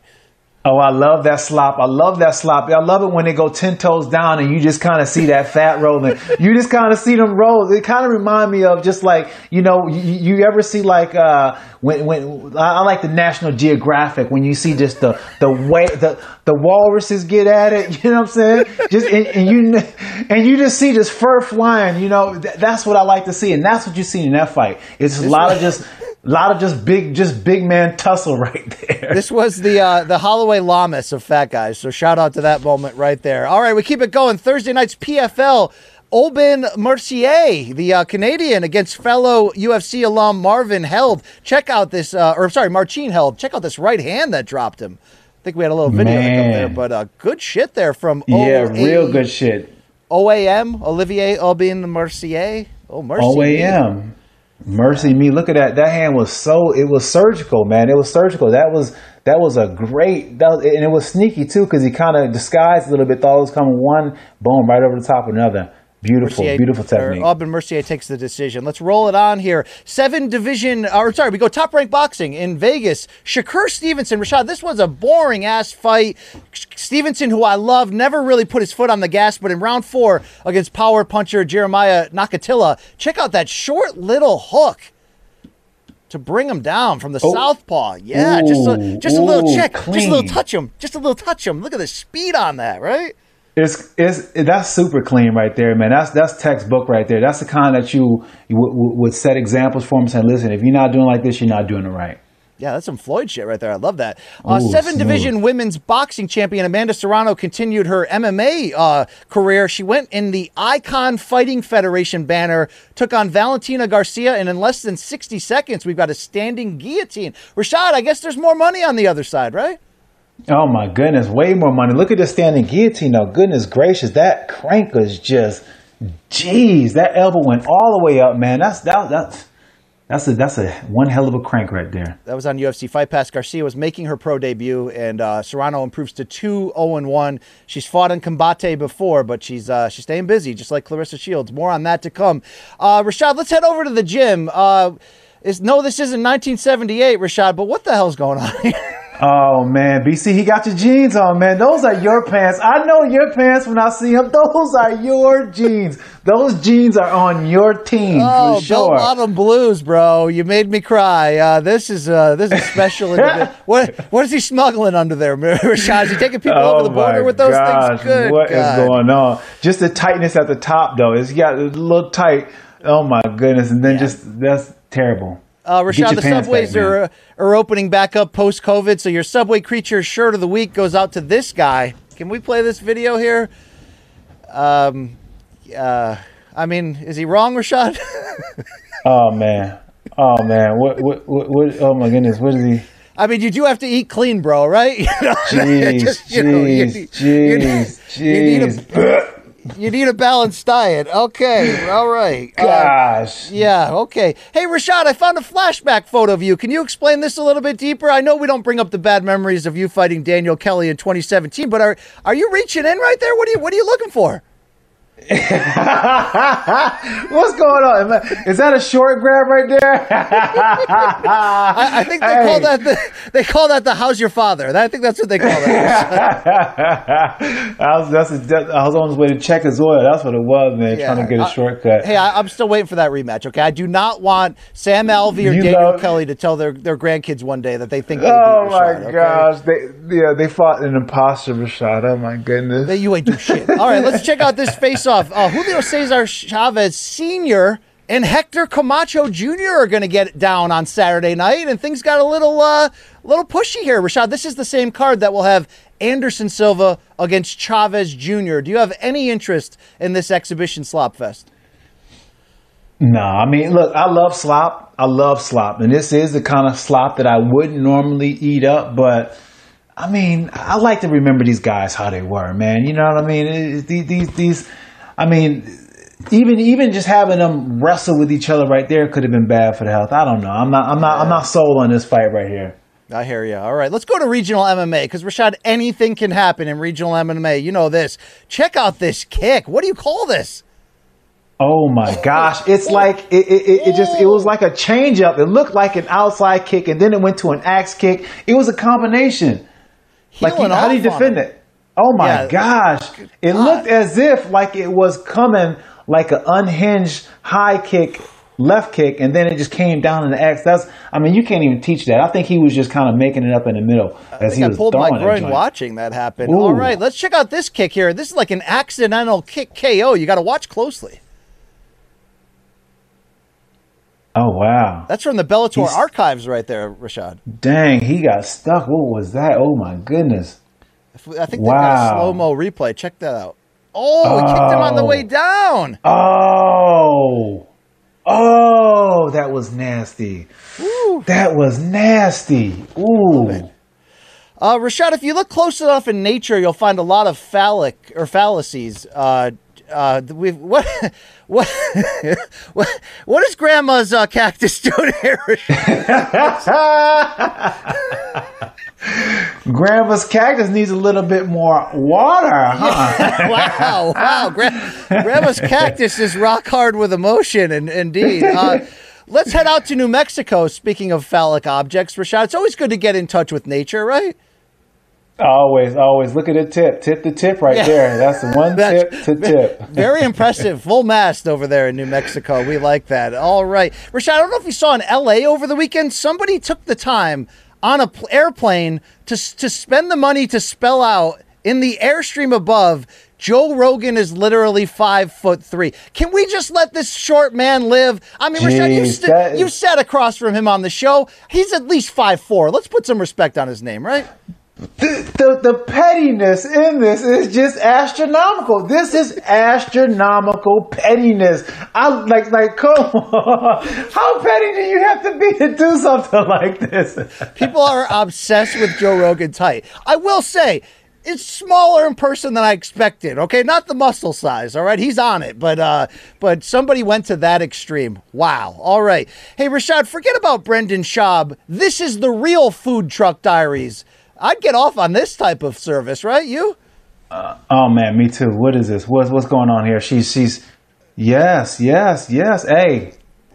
See, there's always a wrinkle. There's always a wrinkle in the game in the food industry, and this is a good one. Di- dicey, dicey, Papa. That's a happy ending waiting to happen right there. Wow. All right. Uh, Rashad, Yeah. uh, we see fights in the cage. We see fights in the crowd. Check out this NBA fight. It got the internet going. Suns and Nuggets. And did you hear Oh, that the guy, the guy was like, uh, nut, what, Manish, what was the, the thing the guy yelled during this fight? Oh, oh, look He at said this. Suns. He said Suns in four as he delivered the right hand. Rashad. Oh my gosh, look at this. Wow. There's a bunch of Look adults in jerseys in the crowd. That's it's unbelievable. I mean, the, the, the, the striking defense is, it needs to work on that. I mean, if you're going to be out there talking and running your mouth at a basketball game, you've got to be ready to fight. Yeah, yeah, you got to be. Wow, that Nuggets fan took it hard. So did the Nuggets, unfortunately, for the fans out there. Jokic ejected. What the hell's going on here? Uh, we'll keep it going. We had some celebrity boxing over the weekend, and it was gross as shit. Did you see Lamar Odom against Nick Carter? Um, Rashad, who the hell sanctioned this BS? I mean, look, I, I I know I just told people to watch Mayweather Paul, but this is the other end of the spectrum. The opposite. Sorry, Aaron Carter. Aaron Carter. Don't dead wrong me. Aaron Carter. Yeah, Um, I've seen some of the highlights of this. It was uh, it was it was gross. It was disgusting. Um, but it was it was strangely enough kind of entertaining, man. It was kind of entertaining in that respect. But I mean, it was just pure ugliness. Pure. Yeah, ugliness. I mean Nick Carter's. I'm sorry, Aaron Carter, the younger brother of Backstreet Boys. Nick Carter has like a weird face tap, but not in like the Tyson Cool way. And then Lamar Odom didn't he have like a like a heart attack at the strip club? I mean, I don't. like, Yeah, I don't. he I did. Don't, I don't want to get into this, but uh, hey, you know who did was Chuck Liddell was the referee for this one. Rashad, um, can we can we get a GoFundMe so that Chuck doesn't have to work this kind of shit anymore, please, please, Rashad.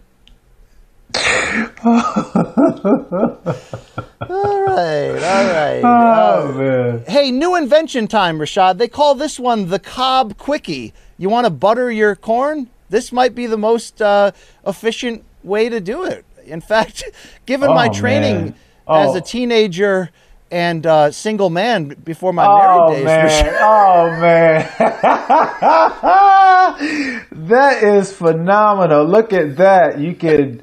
Wow. I mean, Rashad, they could just hire me, right? I mean, that's just you know, use, use my hand, please. Have you beat your corn lately? Yeah. All right, hey, let's go to the baseball diamond. Check out this grab. The bad news is uh, Rashad will never touch himself again, but the good news is, is he caught it. Wow. Wow. Wow. That was phenomenal. Look at that stretch afterwards. I mean, look. Jeez. Woo. knocked the glove Wow, out of was- his hand, but he caught it. that was impressive. That was is impressive. Very impressive. We close with this uh, one, Rashad. Uh, can somebody get out there and come get Uncle Leon and Aunt Bev? What the hell's going on here? Oh man, somebody stop this. somebody stop this. See, this is this is why we're in the times that we are with the Me Too movement. Cause guys like this, buddy, you, you, you, come on, we, come, this is Sir, this Oh, is an Arby's. I mean, come on. What is going on here? Can we get an undershirt on that lady, please? I Oh mean, man, oh man, that that was wow. Uh, you, you That's would your have to shit. break that. That's the shit of the week, Rashad. That's all we got right there. Uh, odds and Wow. ends to close. Rashad, it was a very rough weekend for refereeing. I want to start at UFC 263. I know you saw this. To kick off the pay per view, light heavyweight Paul Craig went in there against unbeaten Jamal Hill and local Arizona referee Al Guinee. Uh, fight forever, just bleed from this guy. Paul Craig puts puts uh, Hill in the ar- head and arm triangle, and obviously bends the elbow in the other direction. A badly, not broken, but badly dislocated arm. And then Rashad, he lets the arm dangle as Paul Craig is punching him in the face in the head triangle. And Paul Craig's yelling at the referee, stop the fight. And the guy's like, no, we're good. We're going to keep going here. Do you think it should be a hard and fast rule that if the bone breaks, the fight's over?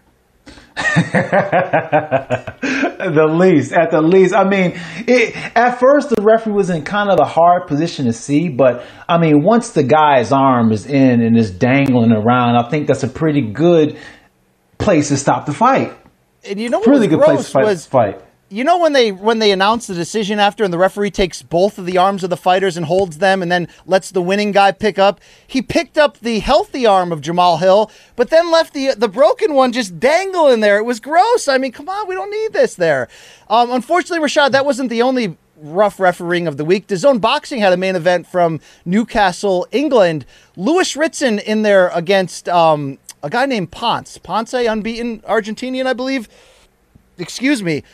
In round 10, Ponce is putting it on Ritson, Rashad, and Ritson's father, who's also his trainer, throws in the towel. But referee Steve Gray, which it is in the rule set that the referee does not have to stop the fight when a towel is thrown, th- picked up the towel, threw it out of the ring.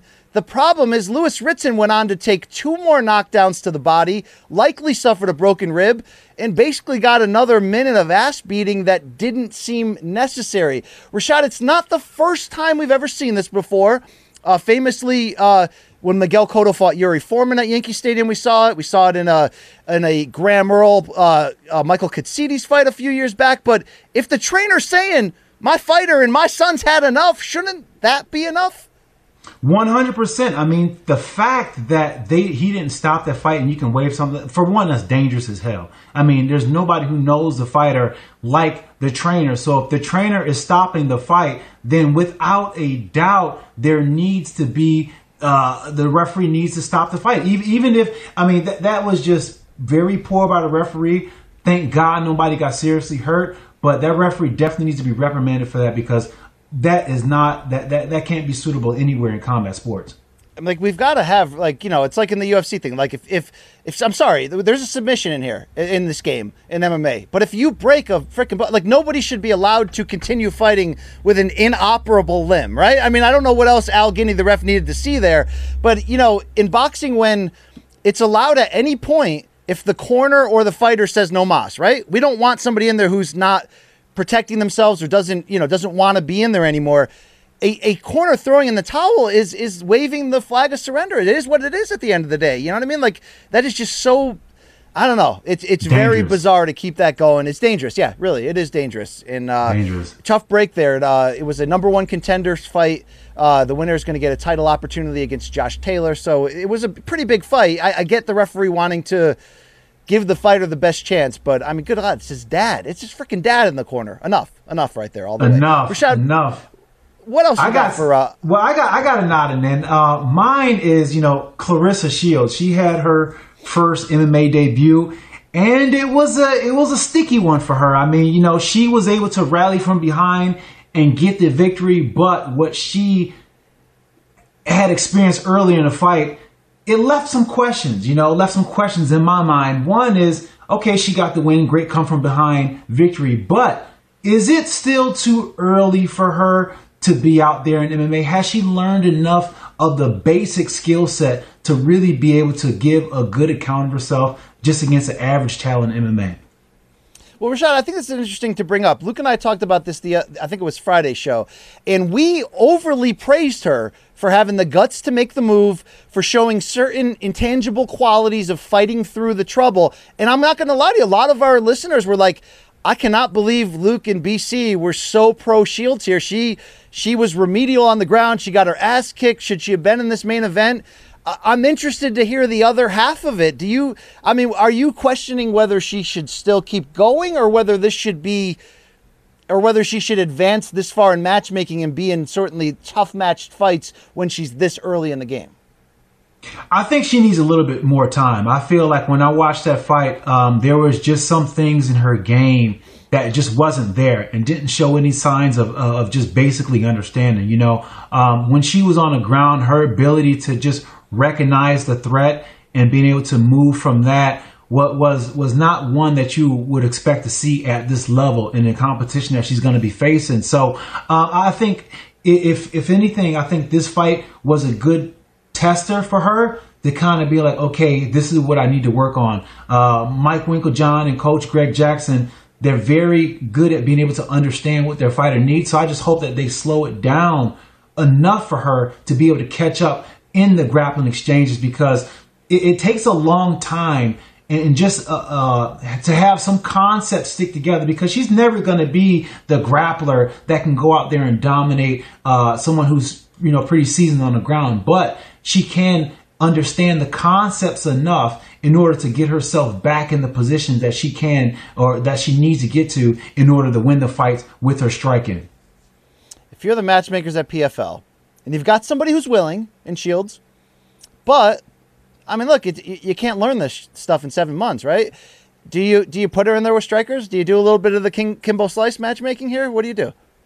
Yeah, you got to. I mean, you got to keep on throwing her lofts. If she if she's not going to be able to uh, compete at the highest level, then if you're if you're a promotion, then you have to give her those more favorable matchups. You know, you don't want to give her just the easy fights because then that doesn't help her at all either. But you want to give her more favorable matchups. Get her with somebody who doesn't have great ground, but at the same time has stand up where they'll be primarily in a striking competition, where it gives a chance for her to grow in other areas and not only grow into her grappling and stuff like that, but just the understanding of the fight and have that confidence grow as well too. But the confidence is everything.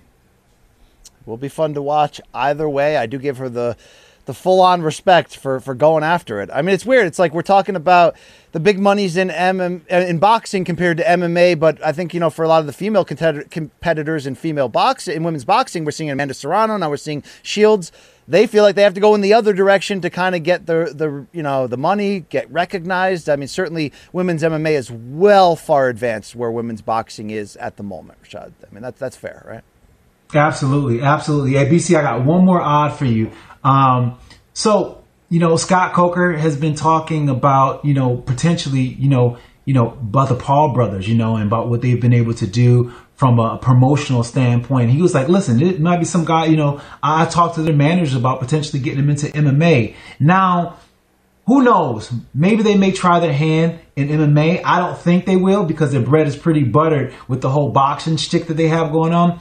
But does this type of, I guess, social media um, influencer fighting, does it have a place in mixed martial arts? And if so, do you think that they will have the same success that they've been able to have in boxing?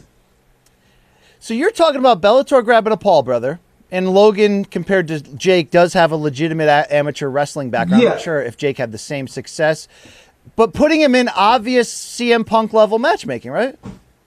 Right. I mean, yeah. I mean, even even if it's not the Paul brothers, I'm talking about the YouTubers versus the the TikTokers. You know, there's this whole social media influencers that are now getting into combat sports. Now they, they can they can definitely be sold from a promotional standpoint, but is there any room for MMA?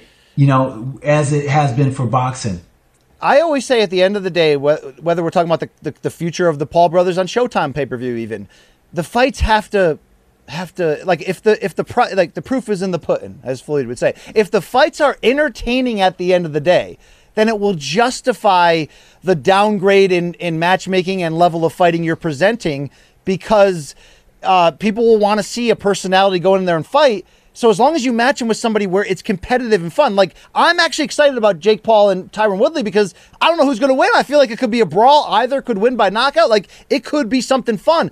The issue I had with how Logan Paul and Floyd played out was that neither guy really you know, tried to win it. Real, to be honest, neither guy really tried to defi- defiantly and dominantly win it. So I would be okay with a Paul turn in MMA. Similar, let's not forget, similar to what Kimbo Slice did in Bellator, and and Bellator did bring him back the old guys. If it's competitive and it makes the slop worth it, worth you know the interest level and all that, yes, I'd be into it, Rashad.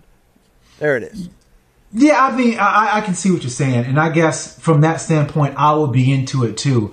I'm Well, speaking of cutting off the vibe, I think Rashad's phone just died right there. But we we thank Rashad for his service just the same. Uh, that's Morning Kombat for the week. Uh, we fought through some tech difficulties. We got it done. Luke Thomas will be back on Wednesday. Thank you so much for patronizing our patronage here. Like and subscribe. Follow what we do. Showtime.com is your 30 day free trial, the only place to watch Bellator, Showtime Championship Boxing, all that good stuff. The Kings documentary series, four parts. I think two have already aired. This is worth your time. Check out Showtime.com to check that out and start your trial. There's no risk. There's only rewards in this game, okay? Uh, check out our original merch there at store.sho.com and don't don't even dare ask me about merch 2.0. I got a I got a dresser right here full of them. I can't send them to you. What am I going to start my own side business here? Can we get the freaking merchant order already? I'm looking at you, Krupp. Come on, let's go, bro. Let's put this shit on the street already, okay? Uh, thank you to the folks at CBS Sports, Malka, Showtime for getting this show out there. Thank you for watching what we do. Big thanks for Sugar Rashad Evans. Would have liked to sign him off. I think he had a, the, uh, his phone died on the way out there, but love when he joins what we're doing here in the MK universe. Uh, future episodes of Story Time with Rash- with Rashad to come with Sugar there. Uh, so check that out. For Sugar Rashad Evans and our fantastic crew, my name is Brian Campbell. Uh, this was Morning Kombat. And uh, maybe two words for you, for the people, for the exit. We out.